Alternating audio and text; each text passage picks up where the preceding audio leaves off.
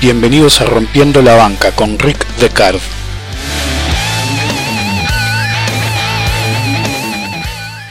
Bienvenidos a una nueva edición de Rompiendo la Banca. Hoy me voy a concentrar en dos ítems nada más. Eh, uno va a ser el rincón del profesional y otro va a ser una combinación de coyuntura y economía con sentido común. Para empezar quiero hablar del argumento que se plantea un verdadero eh, profesional, es que en parte debido al ciclo y en parte por el ciclo de política monetaria internacional de hiperexpansión que si bien llegó a su fin, como he dicho en numerosas ocasiones cuando Estados Unidos empezó a subir la tasa, esta hiperliquidez endémica se va a mantener por un largo tiempo, no es simple retirar todo el dinero del sistema. El mercado de renta fija internacional está extremadamente caro. Sin lugar a debates de ningún tipo, este es un hecho. Cualquiera que lo niegue realmente no sabe nada de bonos. Uno puede operarlos o no, pero este es un hecho innegable e inesquivable. Es decir, yo no digo no podés operar bonos, yo te digo están carísimos. Yo como profesional eh, individual de los bonos, ¿sí? no institucional, no los opero porque tengo esos grados de libertad. Un institucional está forzado y eso mantiene los precios altos. Ok, si nosotros sostenemos la hipótesis innegable de que el mercado de bonos en general está muy caro, entonces, ¿quién compra nuevas emisiones tan caras de bonos con tanta demanda? ¿Sí? El bit to cover es a veces sideral. Primero hay que entender que los operadores institucionales de bonos operan siempre en todas las coyunturas, sin excepción, las estrategias pueden cambiar o no, pero un operador profesional de bonos a nivel institucional está operado en ellos siempre. No puede no estarlo, porque es literalmente solo un operador de renta fija. Mientras tanto, el profesional individual, sin importar el nivel de fondos que éste maneja, eh, tiene más grados de libertad y la posibilidad de quedar líquido en ciertas coyunturas, cosa que un institucional no puede. Esto es algo para sacar del camino antes de desarrollar el verdadero, tema, la verdadera estrategia que quiero desarrollar hoy. No es hiper complicada, pero tampoco es accesible para cualquiera. Estrategia que explica cómo opera un institucional en estos niveles del mercado de deuda, mientras sepa lo que está haciendo y tenga acceso a todos los instrumentos que un institucional tiene mínimo un profesional, hay instrumentos que yo también tengo acceso, pero los opero en determinadas coyunturas, como son los credit default swaps, de lo que vamos a hablar hoy. Como siempre digo, los bonos son siempre negocio, pero esta separación depende de la capacidad analítica y de formación de estrategia de cada uno, de su conocimiento en general, pero en particular su conocimiento aplicado. Un inversor institucional, al estar siempre operado, a veces lo hace a mejores precios, a veces con mejores estrategias, un default lo afecta menos por una cuestión de diversificación de su cartera y los plazos que maneja. Esto es una ventaja enorme y eso explica por qué hay tantos fondos de renta fija en el mundo y también la constante presión al alza de los mercados de deuda. Pero también es una desventaja. Al ser un institucional del mercado de bonos, uno no puede estar totalmente líquido en el mercado de bonos porque si no, no generaría ningún tipo de rendimiento. En, un fondo uno puede generar rendimiento negativo, pero lo que nunca puede hacer es estar totalmente líquido. Eh, Tomemos de ejemplo, para nuestro caso, el caso más extremo que podemos tomar es el bono centenario argentino.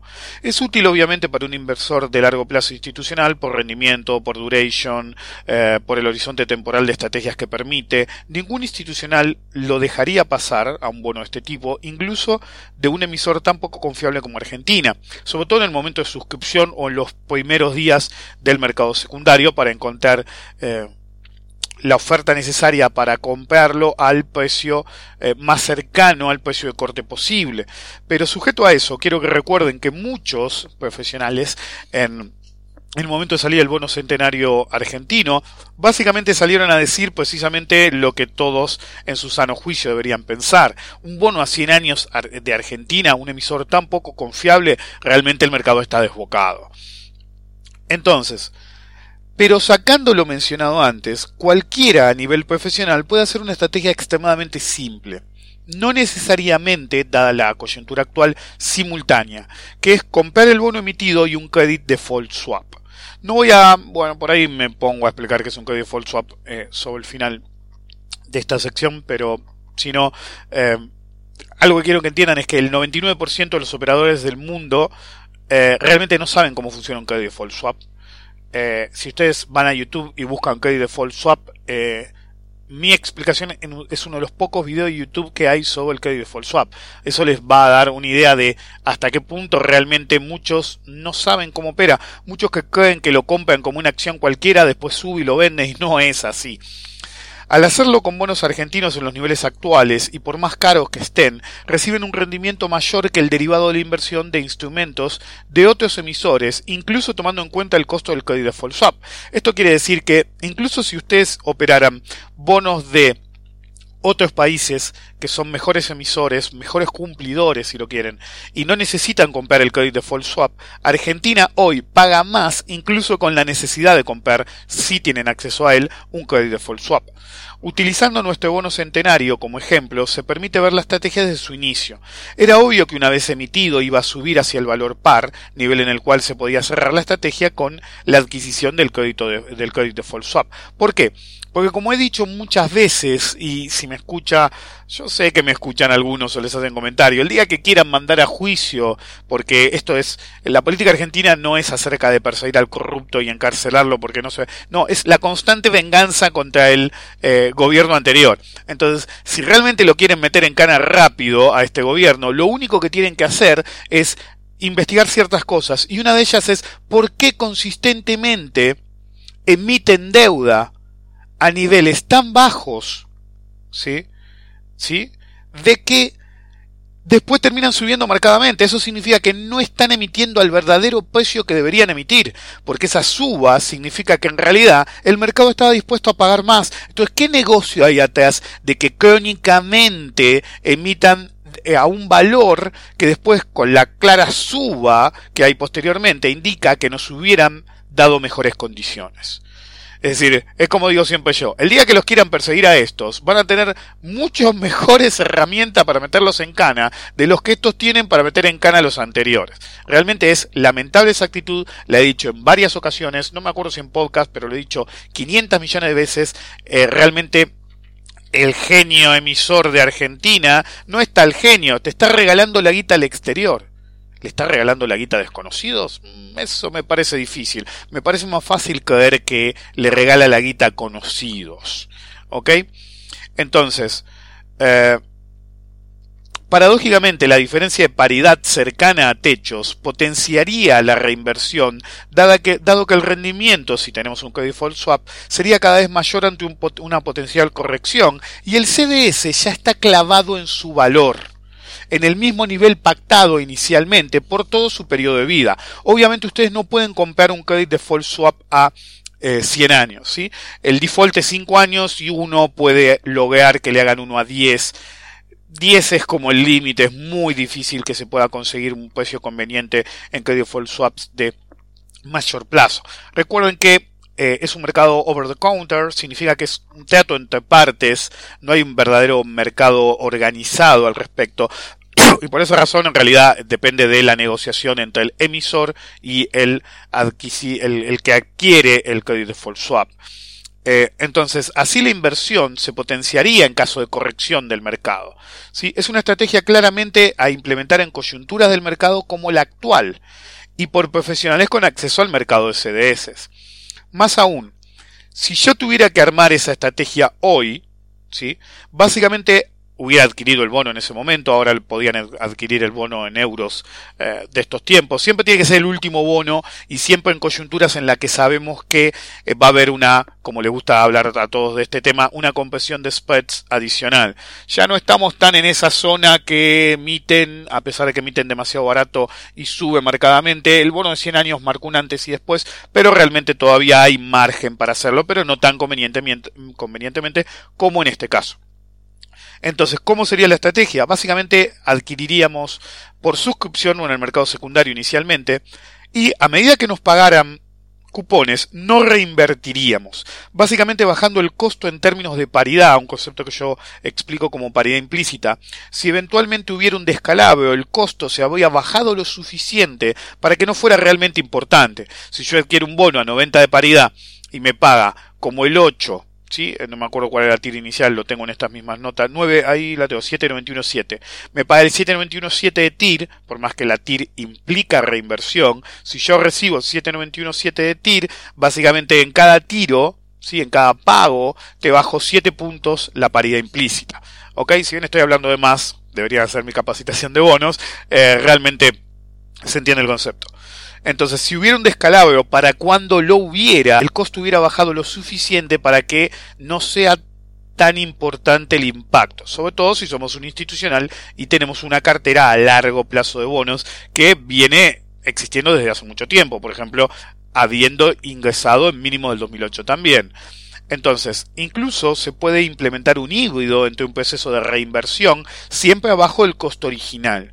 Potenciando la reinversión de todos modos en esta estrategia híbrida es importante no exceder la mitad de tiempo de la vida útil de los CDS, porque lo volvería inestable, a menos que podamos hacer un rollover de CDS o tenga alguna condición especial. En el límite se puede hacer hasta el límite pero de tiempo de, vida del CDS, pero no es lo mejor aunque esta estrategia también depende del perfil de riesgo. Una persona más arriesgada, un eh, administrador más arriesgado va a ir hasta la vida útil final del CDS. En este contexto, cualquiera sea el nivel de riesgo aceptable, el inversor realmente es siempre ganador. Los que han hecho capacitación en bonos conmigo podrían preguntarse en este momento si tiene sentido algún tipo de estrategia de aseguramiento de TIR parcial o total, ya que el eh, precio del bono centenario en términos de paridad, eh, si mal no recuerdo, eh, fue en 90, y después incluso bajó un poquito, subió un poco y después bajó un poquito más abajo hasta, si mal no recuerdo, 89, 88 de paridad. Entonces uno podría estar tentado a decir, me aseguro la TIR. No, la respuesta obvia es no. La paridad alta descarta completamente una estrategia de aseguramiento de TIR de cualquier tipo. A pesar de que este esté bajo la par, el mercado común todo está sobre la par. Entonces si vos tenés bonos que operan a 115 de paridad y le faltan una década para vencer, vos sabés que eventualmente si hay un descalabro, ese bono va a estar bajo par. Entonces, si vos tenés un, digamos, DICA a 116 de paridad, y la verdadera paridad del DICA, dado el tiempo que falta, si hay un descalabro, debería ser en el mejor de los casos entre 65 y 75 de paridad, significa que podés ver una caída en el mejor de los casos de 30 puntos de paridad. Entonces, él hace 17 el bono centenario, ¿sí? Hoy por hoy está en la zona de 100 de paridad. Entonces, eso significa que podría bajar a la zona de 50 a 60 de paridad. ¿Por qué esa diferencia? ¿Por qué ese incremento? Porque es un bono muchísimo más largo. Entonces, cuando se haya el descalabro, la duration lo va a hacer mierda. Entonces, si hay un descalabro potencial, no digo que va a pasar, pero si hay un descalabro en el mercado de bonos internacional y en el argentino en particular, eh, los bonos tipo I24, eh, DICA, todos en general, van a ir bajo la par. Pero cuanto más largos sean, como el bono centenario, va a haber una simetría vía duration y convexity de qué tanto va a sufrir tanto el incremento de la TIR como la baja en paridad. Entonces, si nosotros estamos hablando de que ante un descalabro el DICA podría ir a 70 de paridad, eso implica de 45 a 55, mejor caso 60 de paridad para la C17. Y ahí, si llegara y nosotros hasta ese momento no deberíamos reinvertir un solo cupón, ahí podríamos hablar de reinversión de los cupones y aseguramiento de TIR. Pero me voy a ir un poco más de boca, si no hicieron mis seminarios de, bonos. Conociéndome a mí, imagínense que yo no reinvertiría todos esos cupones en el AC17, sino en un bono más líquido como DICA eh, o em, alguno que esté un poco más conveniente, pero actualmente básicamente cada vez que veo un buen movimiento soy partidario del DICA porque los otros o por muy cortos o por muy demandados realmente están fuera de control y van a estarlo también en el futuro.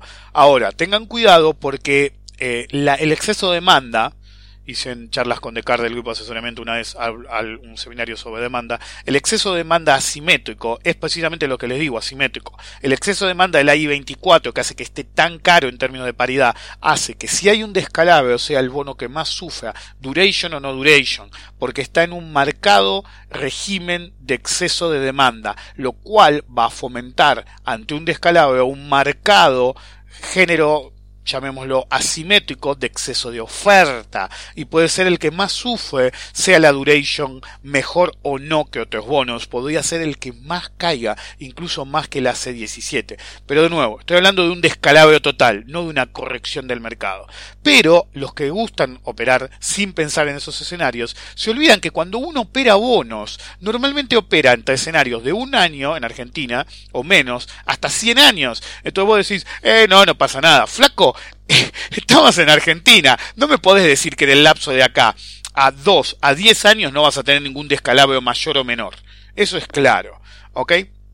De hecho, la estrategia de un bono en Argentina, en particular el centenario, era suscripción ni bien salía a cotizar o compra en mercado secundario. Esto nos dio una paridad inicial de 90, ¿sí? Por valor par, compra en el mercado secundario con una TIR de 791.7. Era una TIR bastante buena, ¿sí? Con una buena duration.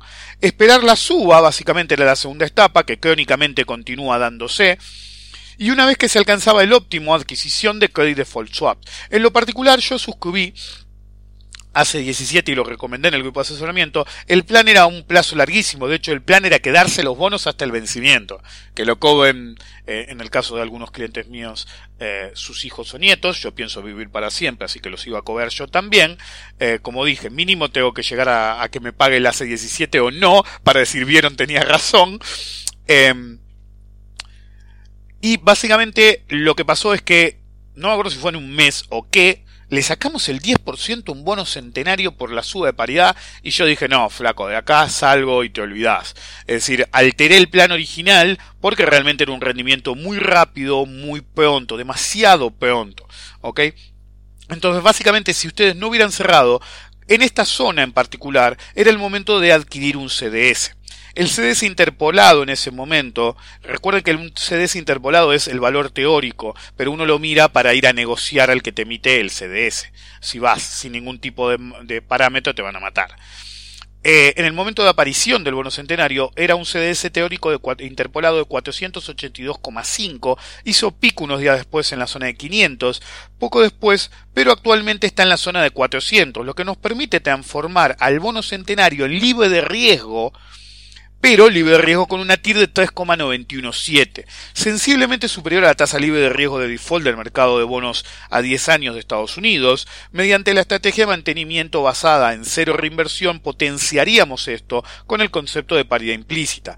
Nos permite tener una estrategia libre de riesgo con una tasa sensiblemente superior a la verdadera tasa libre de riesgo sin CDS y en una etapa avanzada ante una potencial corrección severa del mercado, se puede decidir hacer una estrategia, una modificación de la estrategia activa a un sistema de reinversión y si aún se quisiera y se percibiera un piso de acuerdo al nivel alcanzado, incluso una estrategia de aseguramiento de TIR, potenciando los retornos dramáticamente mientras que mantenemos el mismo nivel de riesgo inicial y costo de CDS, porque el costo de CDS es la clave. Una vez que lo pacto durante su vida útil será exactamente el mismo y si se incrementa el cupón a cobear y empiezo a reinvertir, cada vez tengo mayores ingresos, es decir, porque no es que cobre el cupón por siempre y no hago nada más. Si baja, me conviene reinvertir una TIR superior porque durante la vida del CDS yo tengo el mismo riesgo siempre, pero cada vez más TIR.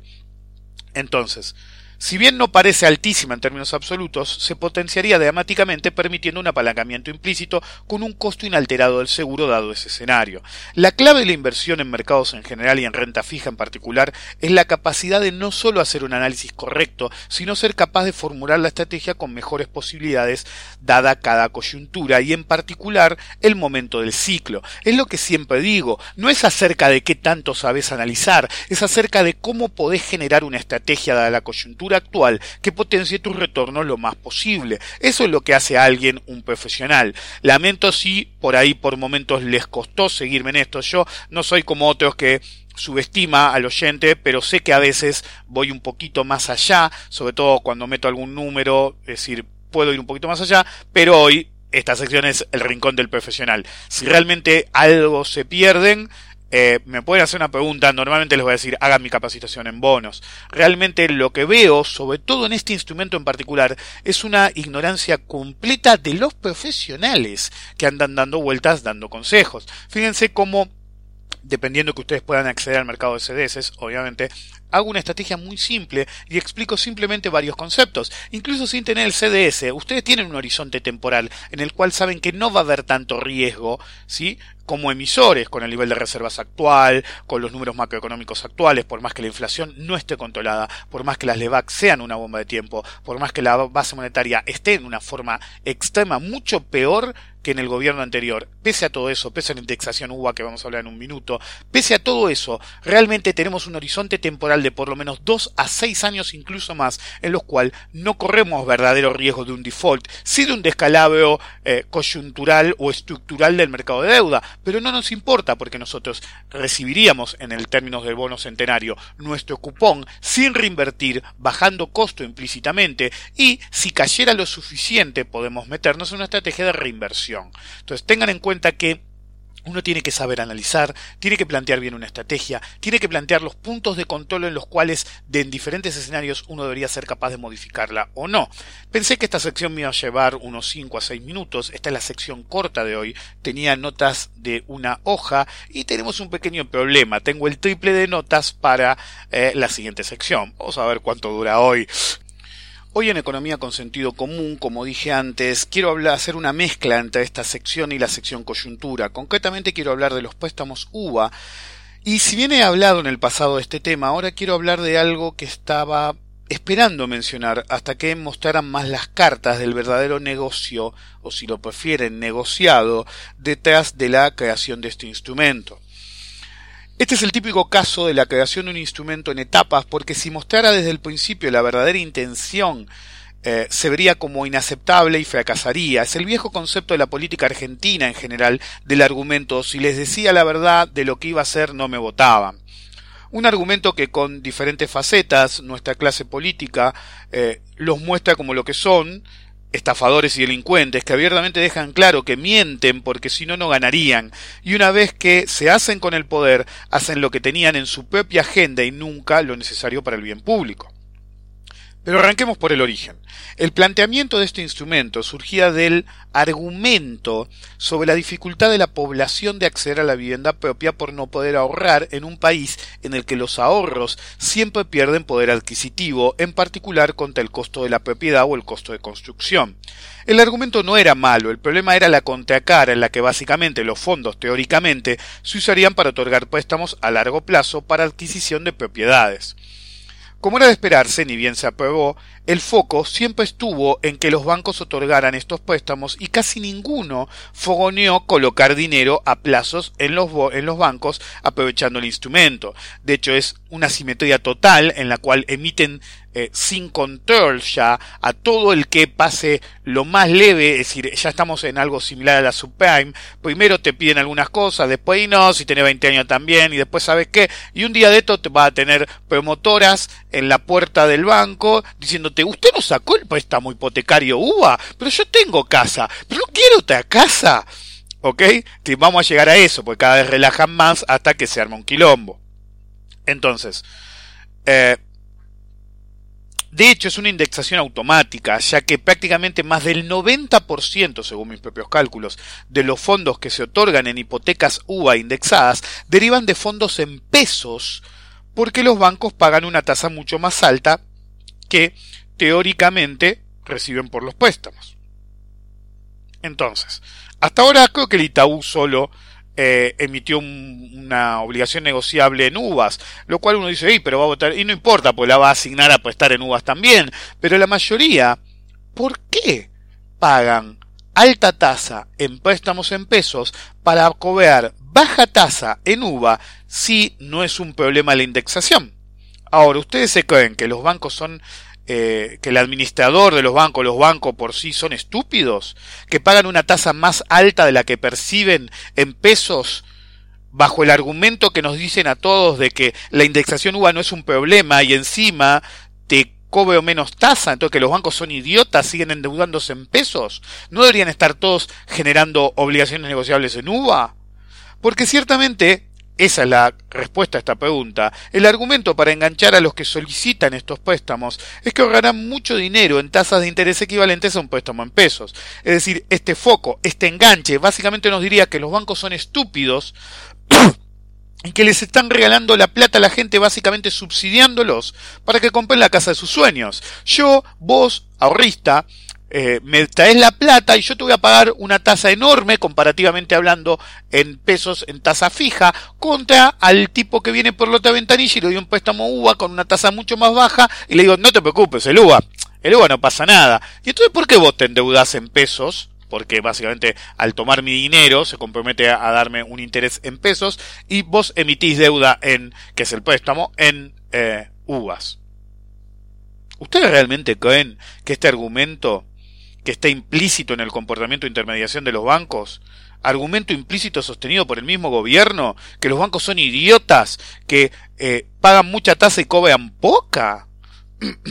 Entonces, Veamos realidad versus relato, como le gustan algunos decir. La uva ha subido dramáticamente desde que fue introducida como instrumento y seguirá haciéndolo. Recordemos que Argentina no solo es un país con un régimen de alta inflación crónico, sino que este fenómeno también se da por una marcada inflación en dólares incluso. E incluso propiedades que suben mucho más que cualquier otra cosa.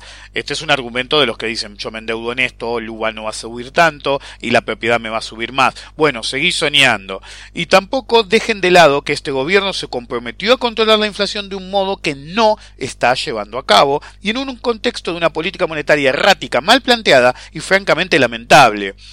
Más aún, digno del libro de 1984, insiste que lleva a cabo una política de control de la inflación, mientras que la realidad es que tiene políticas marcadamente inflacionarias. Fíjense que todos los aumentos que permite el gobierno se dan y bien afloja la inflación, es decir, ven que afloja un poquito la inflación y te meten un tarifazo de algún tipo. Entonces no me puedes decir que estás controlando la inflación si tenés la base monetaria fuera de control, un stock de Levax que el gobierno anterior no tenía, ya puse gráficos en Twitter al respecto, que cada vez que afloja un poquito la inflación metes un aumento de algo y decirme que estás combatiendo la inflación y que yo debería endeudarme con felicidad en uvas.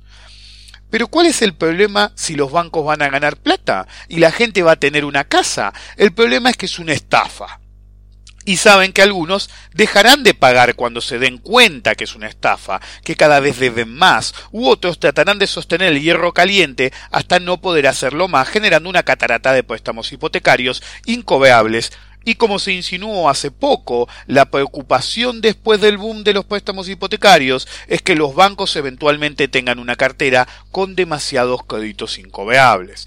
Interesantemente, la preocupación no es que la gente pierda todo o quede en la calle. Dios nos libre de preocuparnos por ello, siendo gobierno. No, sino que el sistema bancario se debilite y quede comprometido. Claramente, como se hizo obvio desde el principio, se hace claro, valga la redundancia, para quién está dirigido este gobierno. Es decir, la preocupación de alguien quedando en la calle nunca es una preocupación. Ahora, Dios nos libre de que el sistema bancario se debilite. Antes que nada quiero aclarar que había planeado este podcast para la semana pasada, pero la renta financiera cambió mis prioridades, porque en la permanente incoherencia que maneja este país y el sistema financiero, cometieron un error y mostraron las cartas en desorden, lo que había hecho que yo quisiera hablar de este tema en realidad hace tres semanas.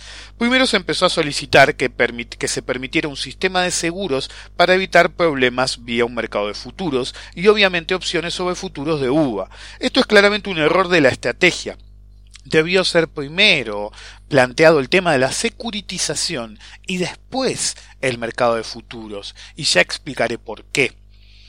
Como siempre digo, la fortuna favorece a la mente preparada, y este desorden potencia este podcast, ya que planteo el tema justo cuando empiezan a plantearlo ellos. Pero antes de continuar quiero hacer un comentario tangencial adicional que viene en línea del problema de la incobeabilidad potencial de estos instrumentos de deuda hipotecaria. Según el presidente Leches Vici hace unos días, y cito, en 2018 van a explotar los créditos hipotecarios.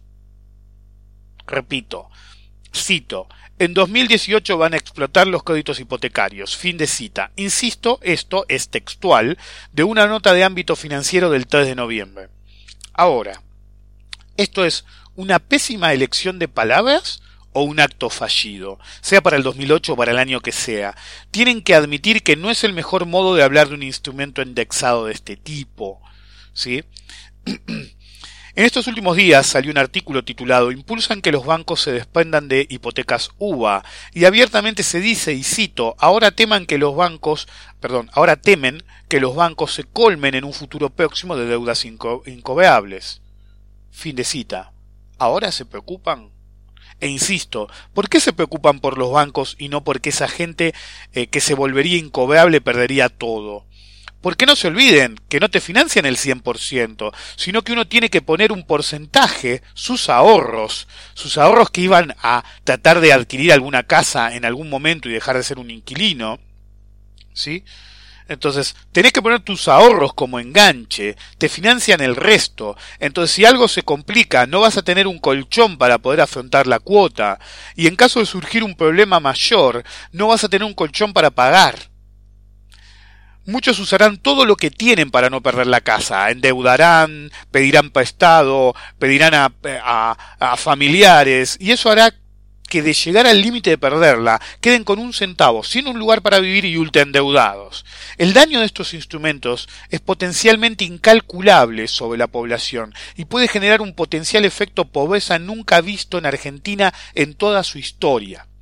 Algunos, yo sé que me critican mal, pero me escuchan, eh, llamémoslos colegas en el mejor de los casos, la verdad que yo no me considero colega de ningún economista del planeta, prácticamente de ninguno, porque realmente me dan vergüenza ajena, esto lo he hablado en algún podcast, a veces me da vergüenza ajena decir a qué me dedico cuando escucho y leo las cosas que dicen y escriben.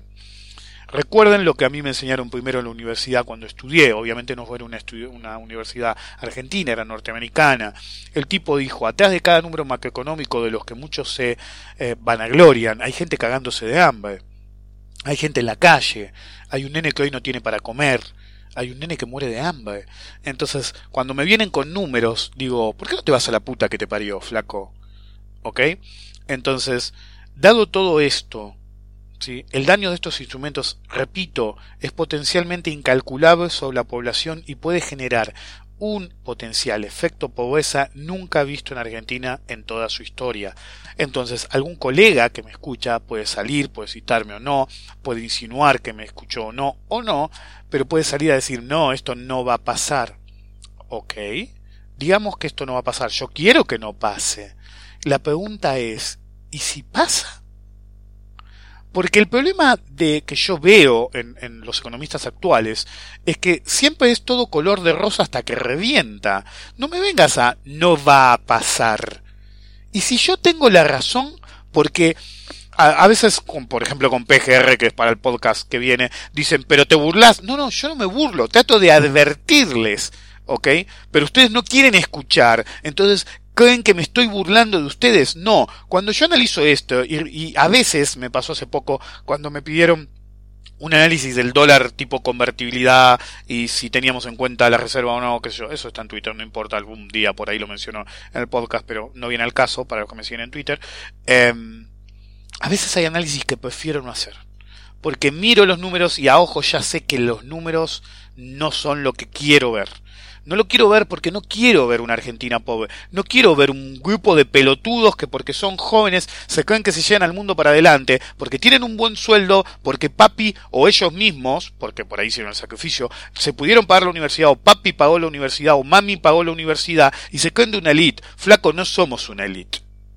Somos parte del mundo como todos los demás. Y es una vergüenza que se lo tomen como una elite. Es una vergüenza que digan, pero este tipo está equivocado. Y si tengo la razón, y si tengo la razón, ¿saben lo que puede pasar en este país a largo plazo si yo tengo la razón y esto es inaceptable? Ojalá me equivoque. Los que dicen a veces que me burlo de tal o cual acción de tal o cual activo, no tienen en cuenta esto. Cada vez que yo lo digo, ojalá esta sea la vez que me equivoco, que exagero, que, que tomo toda la experiencia que tengo y la interpolo en que va a pasar lo mismo y en realidad no va a pasar lo mismo porque cambiamos. ¿Ok? Ojalá me equivoque, pero ¿y si no me equivoco? Sería la responsabilidad del Estado y de ustedes, hijos de remil putas, colegas, de decir, ojo que esto es peligroso.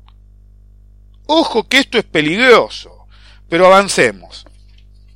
La gente tiende a olvidar que la verdadera función de un banco no es ni prestar ni tomar fondos, sino que es la intermediación financiera. Se paran en medio de ahorristas y tomadores de crédito y cobran una, por lo menos en Argentina, altísima comisión para intermediar, agregando una pérdida de ahorro, porque es un costo sobre el ahorro altísima en el sistema y una ineficiencia marcada. De hecho, en Estados Unidos, por ejemplo, una cuenta normal, si vos tenés más de mil o dos mil dólares de, saldo permanente, que no es una fortuna, básicamente no te cobran ningún tipo de comisión. Nada, cero. Las cuentas más grandes tendrán importes más grandes, que sé yo, tenés una cuenta hiper premium y tenés que tener 75 mil dólares en la cuenta. Pero si vos, es decir, está hecho de forma que si vos tenés ese tipo de cuenta, podés poner 75 mil dólares ahí. ¿Y saben cuál es el costo de una cuenta hiper premium en Estados Unidos? 35 dólares por mes. 35 dólares por mes. Conviértanlo a los costos de Argentina y se van a dar cuenta que, especificándolo a tipo de cambio, incluso Blue, las comisiones que cobran en Argentina son completamente usureras y generan un montón de ineficiencias y costos y sobrecostos en el mercado. Pocos hablan de esto, de que el sistema bancario argentino tiene un margen de rentabilidad realmente casi único en el mundo, sobre todo teniendo en cuenta el tamaño del mercado. Entonces, la razón obvia sobre una securitización es mantener al límite su rol de, intermediarios financieros, potenciando sus ingresos y corriendo el menor riesgo posible, básicamente salvando las distancias, un comportamiento similar al que terminó desatando la crisis subprime en Estados Unidos en la que marquen mis palabras, seguimos estando a pesar de que fue hace unos 10 años. Los que me conocen hace tiempo saben que en ese momento dije, y me cito a mí mismo, le van a querer hacer creer les van a hacer querer creer que la crisis terminó en un año o dos, pero 10 o 20 años después vamos a seguir inmersos en ella. ¿O por qué se creen que hay tanto tanta guita funcionando en el mercado? ¿Sí? El QE 1, 2, 3, 20, lo que sea, tasas de interés a efectos prácticos en cero, recién ahora se está revirtiendo, excesos de dinero brutales, que, excesos de dinero brutales que hacen que cualquier basura tenga valor. ¿Ustedes se creen que el Bitcoin nació y surgió porque era un buen activo? No, la guita no tiene a dónde ir, ya no saben a dónde ir, entonces van a cualquier parte. Y al, al sistema, ustedes se caen el boludo que me está escuchando y cree que es un revolucionario de salón porque compra Bitcoin, sos un boludo, ¿sabes que sos, sos parte del status quo? El activo de mierda, el peor activo, lo, peor que hay, ni siquiera es el, el, Bitcoin, es la digital currency, la digital currency más pedorra de todas, valida todo el resto del sistema, porque en un mercado en el que la gente pone guita en algo que no vale nada, cualquier cosa tiene valor, son parte del status quo del cual reniegan. ¿Sí? Son parte de eso. ¿Y ustedes creen que son revolucionarios de salón? Revolucionarios se acabaron cuando se eh, agarraban un palo y trataban de expulsar de su país a los tipos que los tenían subyugados, flaco. Esto no es revolución, esto es idiotez pero tampoco es un tema de este podcast. Entonces, dado su carácter de intermediarios financieros, los bancos tienen incentivos a usar la securitización. Yo me lo esperaba, para recuperar en todo o en parte los fondos prestados más una comisión sideral ingresada por administrar o crear el instrumento estructurado mediante la securitización. Entonces, no solo te cobro por pararme entre el que me da la guita y el tipo que toma el préstamo, sino que después cobro por armar un activo estructurado y comercializarlo, y cobro por la colocación del activo que cobré por estructural, del cual cobré por intermediar financieramente, del cual cobré por eh, depósito y préstamo. ¿Ok? Y no solo eso, después también te voy a cobrar por la administración del activo estructurado. ¿Entienden lo que estoy diciendo? Pero el problema surge. Cobran la comisión, varias comisiones de hechos, eh, sin ningún tipo de riesgo, pero se quedarían afuera si recuperan el capital mediante la securitización. Se quedarían afuera. Es decir, del mismo modo que recuperan el capital y dejan de correr el riesgo, se quedarían afuera del verdadero negocio, que los préstamos se van indexando por UVA, Ojo, realmente algo recibirían por las comisiones, las condiciones de emisión, los gastos administrativos del activo securitizado, el activo estructurado, eh, de los instrumentos creados, pero no la mayor parte. Pero he ahí el punto. ¿Se acuerdan que dije que mostraron las cartas en desorden? mostraron los riesgos, lo cual implica que alguno que hubiera entrado al activo estructurado ahora se lo va a pensar dos veces, porque pidieron los futuros. Hablaron de riesgo antes. En realidad deberían haber focalizado en yo soy un intermediario financiero, entonces hago el activo estructurado porque yo solamente soy el intermediario financiero. Y después deberían haber hablado de los riesgos. Se apuraron, porque como todo en este mercado son improvisados. Entonces, cómo hacen los emisores de préstamos UVA para no perderse este negocio después de haberse quedado afuera por haber hecho la eh, eh, conversión de securitización en activo estructurado. Simple, piden que se cree un instrumento de futuros o incluso de opciones sobre futuros para que la gente pueda asegurarse de los riesgos. Por eso quieren un mercado de futuros, no para asegurar al pobre tipo que pone la guita, porque si vos pones la guita, pagás una tasa, encima se te mueve el UVA y tenés que pagar el seguro, te rompen el ojete. ¿Ok? Cada vez es más caro. Adivinen quién le da el seguro. El seguro te lo da el banco también, cobrando otra prima.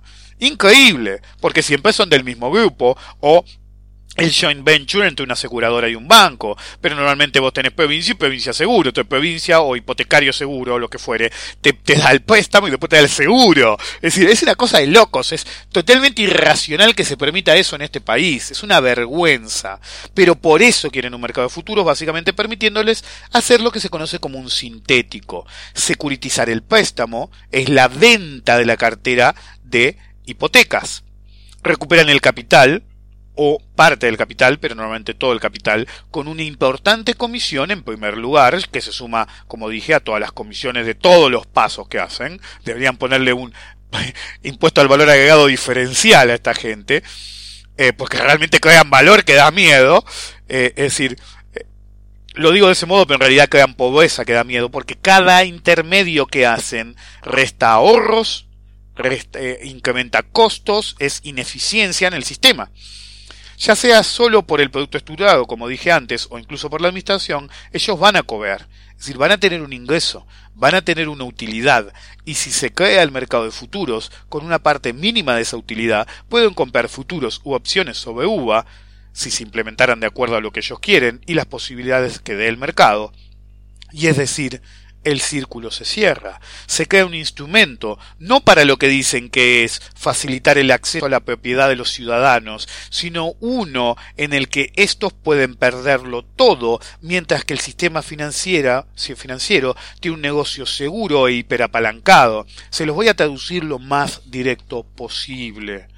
Esto es simplemente una forma de transferir riqueza de todo el pueblo hacia los sectores de mayores ingresos, en particular en este caso sector financiero.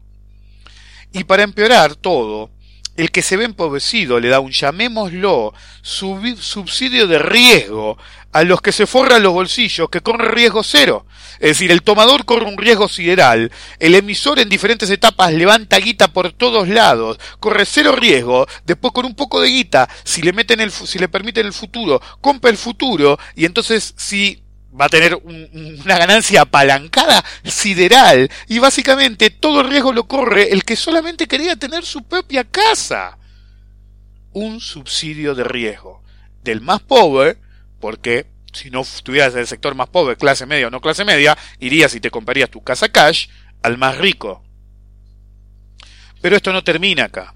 Como siempre digo, el sector formador de opinión pública, una vez más, mediante periodistas especializados, entre comillas, y opinólogos, dicen, y cito, surge un nuevo instrumento de ahorro, las letras hipotecarias. Fin de cita. Podrían ser emitidas por bancos, respaldadas por los, las hipotecas otorgadas y el objetivo principal es que la compren los fondos. ¿Y quién invertiría en ellas a través de los fondos? Los inversores menores que no pueden ni obtener un seguro contra ese riesgo al entrar en el fondo, porque si se hace mierda el fondo es el que la liga, ni tienen permitido acceder directamente en forma masiva a la verdadera estafa que describí. Pero ¿por qué hablo así de los formadores de opinión? Simple, porque les mienten. No es un nuevo instrumento de inversión. Las letras hipotecarias con diferentes nombres se han creado una y otra vez en este país. ¿Y saben por qué se crean una y otra vez? Se crean una y otra vez porque siempre terminaron mal. Nos vemos.